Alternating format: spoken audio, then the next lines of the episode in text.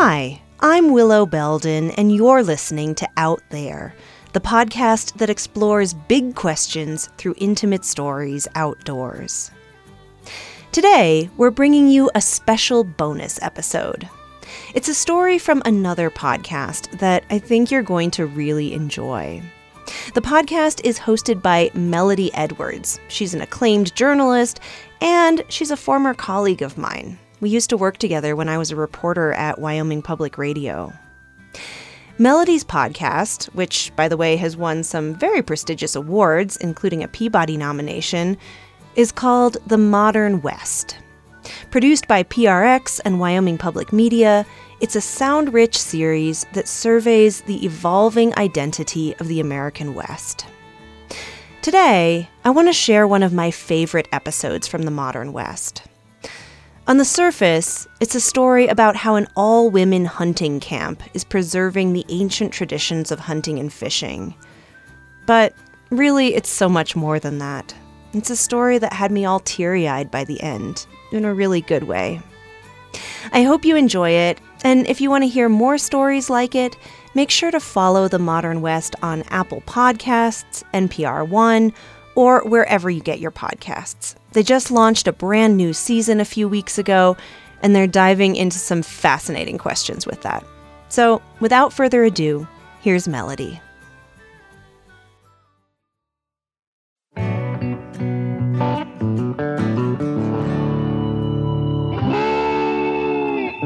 From Wyoming Public Media, this is The Modern West Stories to Match Our Scenery. I'm Melodie Edwards.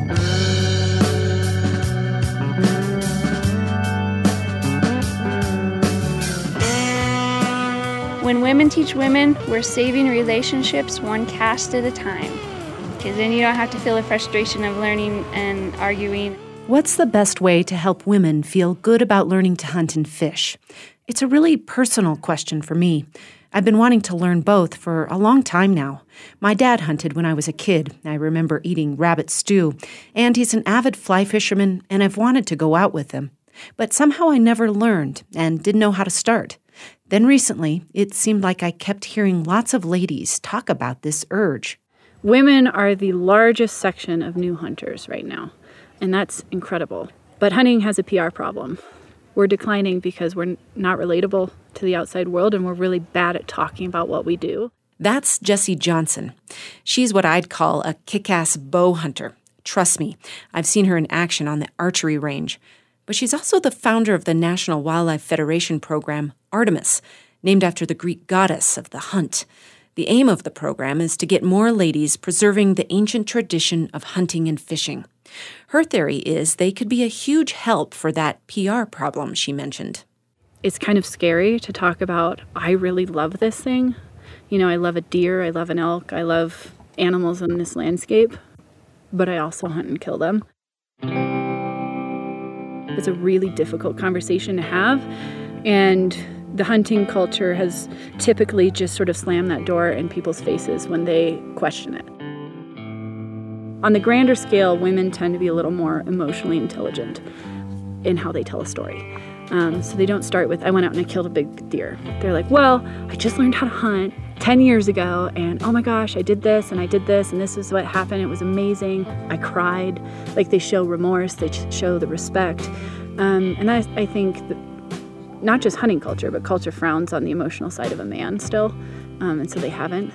And so women are a little freer to show that.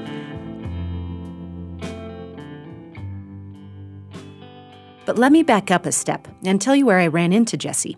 She was my archery teacher at an all women's outdoor camp called BOW, or Becoming an Outdoor Woman. They have these in almost every state. I decide to apply in hopes of finally learning something I'd long been interested in. My one secret wish is to get enough fly fishing skills to go out with my dad. To get to the one in Wyoming, I had to drive miles of dirt road straight into an incredible view of the Wind River Range of central Wyoming. I watch for bighorn sheep on the cliffs driving in. A glacially sourced river runs out of those mountains, clear and deep, right into BOW's camp. And it's on a ridge with a panorama of all that where I find a group of gals lined up pointing arrows at targets. These are shaped like deer, turkey, rabbits, even a stegosaurus.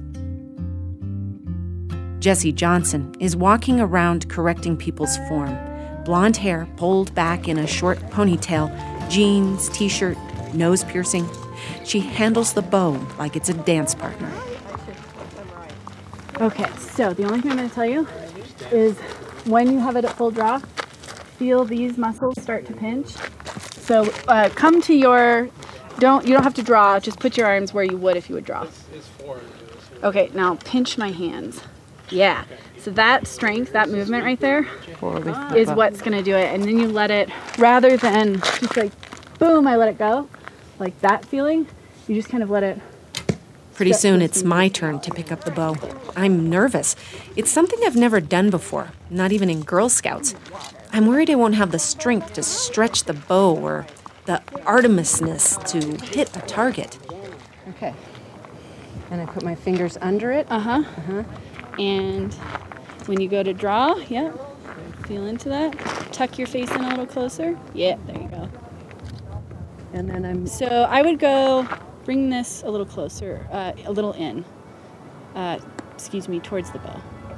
You have it, you're a little overdrawn. There you go. I see. Okay. Yep. And just release when you're ready. I hit something. Yeah. Under Jesse's tutelage, I start to find my inner Artemis. And I realize there's something about archery, just like getting perfectly still in mind and body and letting an arrow fly. Right there. That's there? beautiful. Okay. Yeah. Does it Yeah, that feels great. great? what a feeling. Isn't it amazing? Yeah. Oh, you got five, three more Okay, rounds. all right, Keep all right, I think there's something else that settles my nerves too being surrounded by other women. For lack of a better way to put it, um, when it's one gender, there's no performing for the other gender.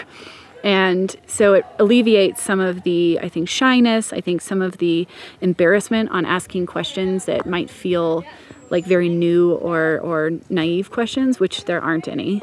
Ask away. And I also think that, like, when you start talking about women in the outdoors, there's a lot of subjects that are kind of hard to talk about with a man around. Like, let's talk about what it is to have a period in the backcountry. It sucks. Like, can we talk about it? But it's a lot weirder when it's a group of men around it. So, there's places to ask these questions. It's a you I think build a little more of a sisterhood. There's less competition. Without a doubt. I mean, that, to me, that was a big appeal because it's so much less stressful. You can make a mistake. You can ask a stupid question. You know, I think women are just so much supportive. No, the group of three. 55 women. Yes. We're all here for the same reason, Yeah. Yeah. which I think makes all the difference. Those were my fellow archery students Linda Wendt from Wyoming and Jennifer Main from Utah. They chat with me in the shade of an aspen grove out of the hot sun while we wait our turn to shoot. These women are a mixed bag, some with lots of outdoor experience. Others, like Wyomingite Jenny Wacker, I'm not terribly outdoorsy. Uh, we have a cabin up in Estes Park where I glamp. I, I don't. I, I think I've slept outside maybe twice in my life. A good friend talked her into this camp. Plus, she just likes trying new things. In fact, these 55 women were so gung ho to be in the outdoors in a female only community that it's kind of hard to get in. Jennifer came with her mom, Pam McMahon, all the way from Salt Lake City. My mom came about nine years ago, and after her first time, we applied every year. And then last year, we finally got in together, and then again this year together. Wow, so it's not easy to get in. It's, not. It's So you're feeling pretty lucky. yeah, Oh, yeah. very. Yeah. It was yeah. like winning the lottery. Archery was top on Jennifer's list of classes she wanted to take. I actually told my mom I know what I want for Christmas this year. I think I need a bow. I have a I have a seven year old who has interest in shooting a bow, and he's just started, and so it's just something that I think that I'm going to do with him. I was kind of thinking the same thing about teaching my own teenage daughters. I'm sure that's exactly what the organizers of this camp want to hear. If women like Jennifer and me start teaching our kids to hunt and fish, maybe the sporting tradition won't disappear after all.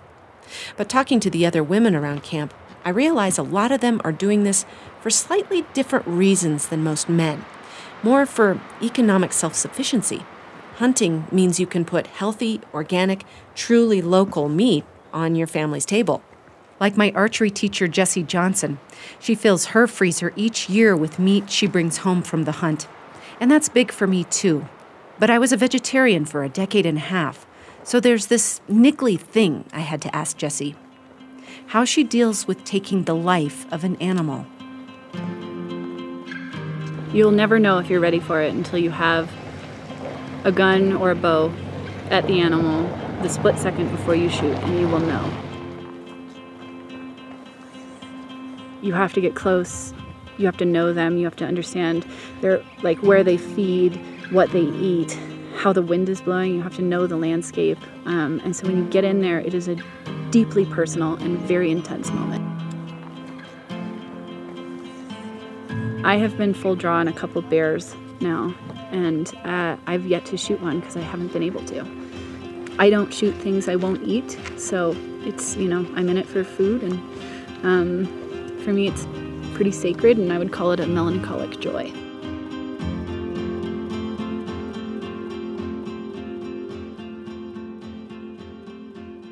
That phrase, it really sticks with me. Have I ever experienced melancholic joy?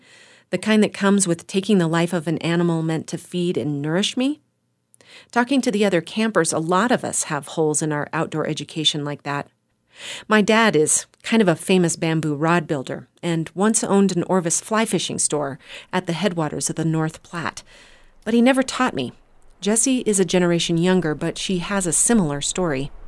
I was an adult onset hunter, so I didn't grow up hunting. My dad hunted, I'd been around it, I'd eaten game meat, but just had never gone. And it wasn't, he would have taken me had I asked. I just didn't go. And so uh, when I turned about 21, 22, I picked up a bow.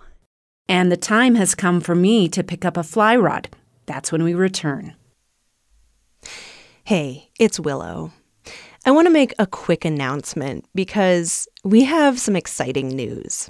Out There is developing a new podcast series for children, and we're looking for a marketing coordinator who can help us get the word out. We're a fun team, and this is a great opportunity to help shape an exciting new project. If you or someone you know are interested, please apply. I have a link to all the details in the episode description, and applications are due June 5th. I can't wait to hear from you.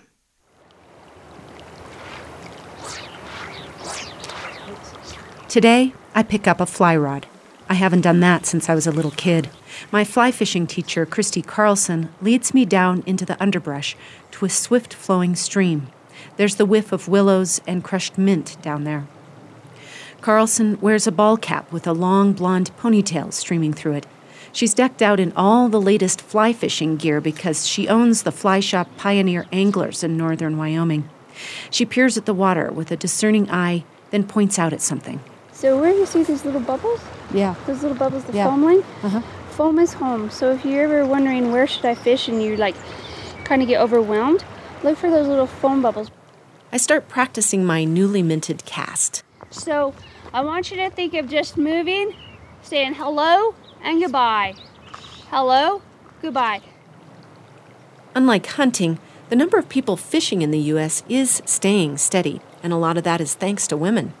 Carlson says that's a recent trend because when she was just learning, I had several horrible experiences as a lady angler going in with a small daughter and being completely ignored. Not everybody, but many shops. And I was like, I'm here to learn and I'm here to buy. when my parents ran the fly fishing store, I used to run the cash register. I don't remember a lot of women coming through our door either. Carlson says that when they do come in, Sometimes I've had uh, women come in, their husbands are making them, you know.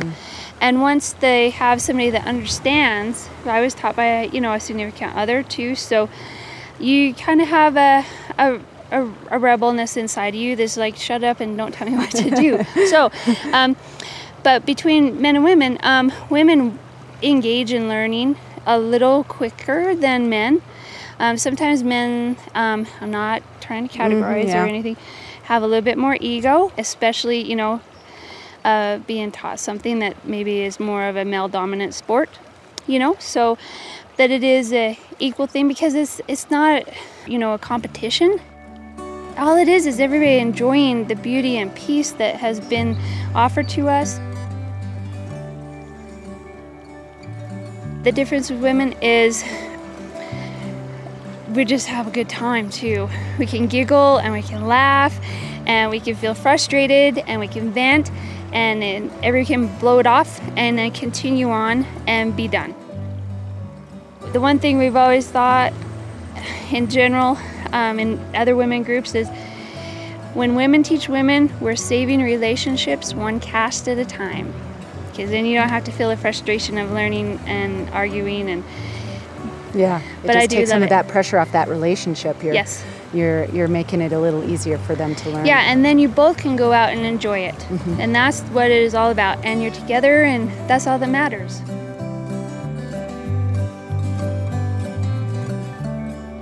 I don't catch a fish, even though Christy is just sure there's one lurking under a shadowy bank. But I'm not disappointed. She made me feel confident I have the skills to catch one next time. We need 400 degrees. My last class just proves how central food is to hunting and fishing for women. Dutch oven cooking, preparing fancy dishes in cast iron over hot coals. I'm on a team making orange cranberry cornbread. Nearby, someone rolls out dough with a wine bottle to make cinnamon rolls. The bread is rising. Okay. and then we'll And then you'll roll it out with a wine bottle. That's right. you gotta use what you got. That's right. When you're in the woods. Yep. Yeah. A feeling of camaraderie takes over as we all sit down to eat our feast lasagna, Cornish game hens, lava cake. We browned our chicken wings and made an apricot sauce with a variety of ingredients, including apricot jelly. Just made your curry. And some curry. Mm. Okay, perfect. There's little plates there and forks. Help yourselves. They're super saucy. They are super saucy. Just like their Just like neighbors. us. Four, five, six, seven, eight, nine, ten, eleven.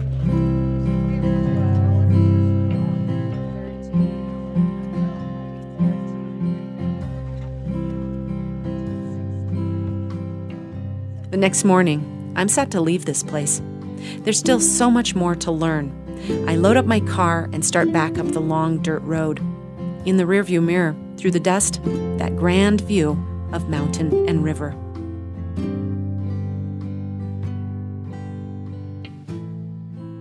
A few weeks later, I meet up with my dad at a creek we've both loved a long time near the Colorado Wyoming line. Right off the bat, I face my first test tying my fly, a hopper, I guess it's supposed to look like a grasshopper, on my line. Now, do you remember or not? No. Round and Round Round and around. Right.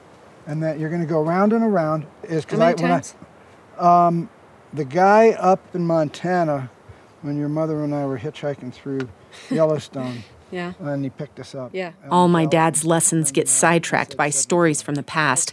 Back in the 60s, when my parents were hippies, a French guy gave them a ride and apparently some fishing tips. And you just go back through the loop that is right by the eye of the hook.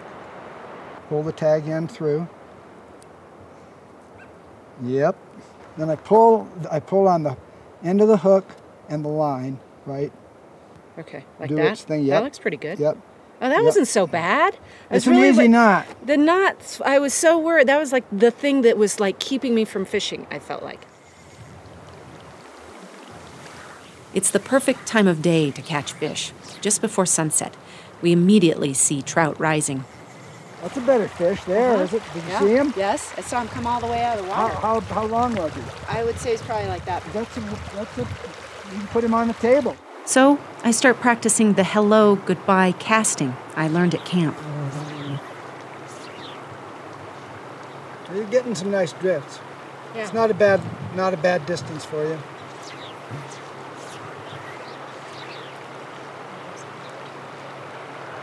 There you go. You just had a hit. Really? Yeah. Set the hook. What do I do? All right. Okay. Yeah, I did. I was doing that.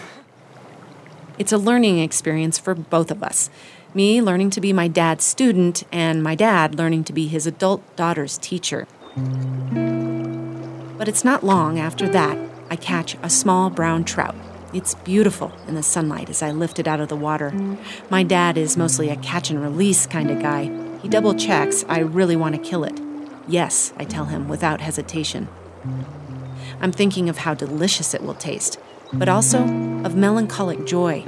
So he shows me how to kill it, puts his index finger down its throat, and pulls its head back until the fragile neck breaks. Then he lays it in my hands. It's silky and lithe and hard to keep a grip on, like something made out of pure energy. I'm sad there's one less fish in this pool, but I'm also super proud of myself. It's almost dark, so we head back. I just caught a fish. You just caught a fish, and pretty darn decent fish for this. Yeah, for, it's not for- so For. Douglas can- Creek. No, it's not. So it's mm. edible fish. Yeah, I can eat it. or You know how to clean it? No, you're gonna have, you're gonna have to teach me. No, I don't want to do that. Back at the car, we get to talking. I ask my dad if he's disappointed that I didn't get into fishing before. He says no. Did you try to teach us, or and and what was? you don't even remember. No. I don't remember either. I, you know, I, I I probably remember, did. I remember I'm- I'm- going with you, and so, but, and I remember being out there, but being f- frustrated with sort of the tangled line and the knots. Well, that's the thing, you know. Uh, um, uh, everybody comes to it, I guess, in a different way. So, catching a fish helps. Mhm. You know. Yeah. I got interested when I was I was tying flies when I was eleven or twelve back Mm-hmm. in Pennsylvania. You know, um, but I was in the the hook and bullet club. You Mhm. know, But you weren't like hoping that your kids would turn into. The a river runs through it, and the you know Yeah, the yeah. father sons Yep. thing and all of that. You know, the little bit of competitiveness and, and stuff in the in the book and in the movie. You know, I didn't have that. I didn't. I didn't. I didn't. I you know, I expected things from my kids, but I you know, but I didn't necessarily expect them to be fly fishing people. I don't. You're not holding a grudge I, against me. I do, but not for that. but not for that. there's there's plenty of other reasons to hold grudges against you. so We part ways with a plan to go fishing again at a river near my house. At home, I follow my dad's instructions and clean my little trout. All its energy is gone, and it's now more limp and slimy. Now it's food. Here you go, chickens. You want some guts and head and tail? What's this, chickens? Good girls. I pick some lettuce and tomatoes and a cucumber from my garden. Some rosemary, too, and fry that up in the butter with the trout. When it's cooked, I toss the meat with my salad and sit on my patio and eat a truly satisfying meal. Even if I am spitting bones every few bites.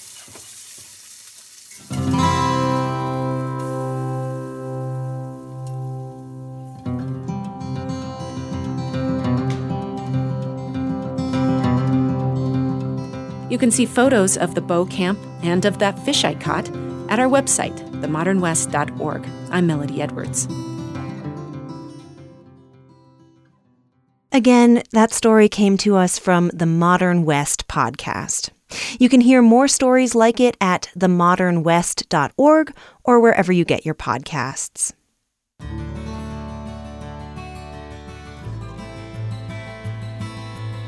If you're new to Out There, check out the Best of Out There playlist.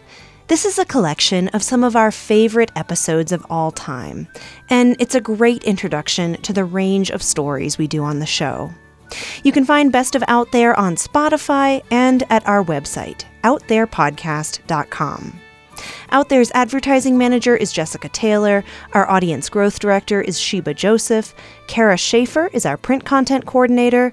Our ambassadors are Tiffany Duong, Ashley White, and Stacia Bennett. Our theme music was written by Jared Arnold, and I'm Willow Belden. Have a beautiful day, and we'll see you next month for a new season of Out There.